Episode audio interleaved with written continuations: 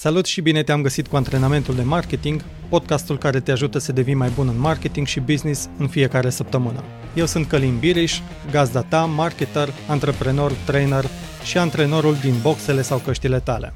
Haideți să-i dăm drumul cu antrenamentul de astăzi.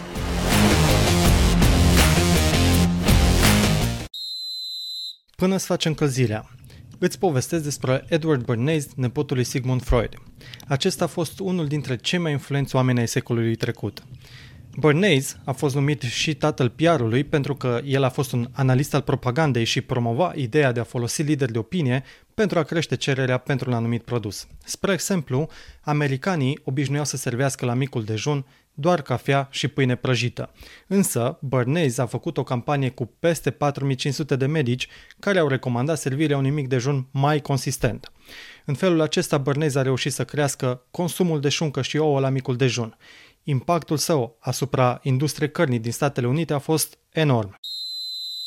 În antrenamentul de astăzi ne vom ocupa de un aspect care te poate ajuta să-ți structurezi abordarea de comunicare a companiei, îți poate da idei noi de produse sau servicii, de asemenea te poate ajuta să-ți eficientizezi marketingul și să crești profitabilitatea companiei.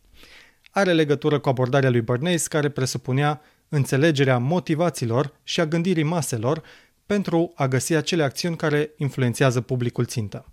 Așadar, să dăm drumul. Antrenamentul pe care ți-l ofer astăzi este vorbește cu cel puțin 5 clienți care fac parte din segmentul cel mai important pentru compania ta și află care le sunt obiectivele, provocările și fricile atunci când vor să colaboreze cu companii precum a ta sau vor să cumpere produse sau servicii de tipul celor pe care voi le oferiți.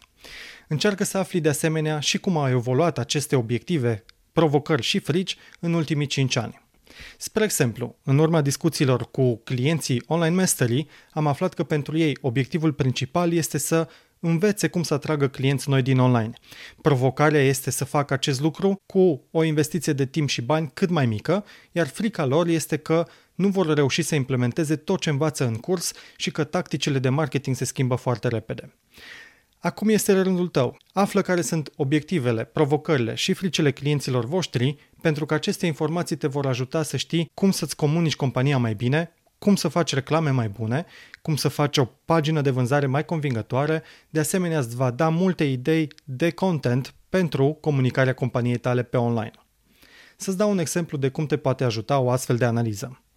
Dacă ai un magazin online care află că provocarea principală a clientului lor este că de fiecare dată când clientul comandă, curierul nu-i aduce produsul la timp sau îl forțează să meargă la depozit după acesta, atunci este momentul să schimbi curierul sau să găsești metode alternative de livrare a produselor.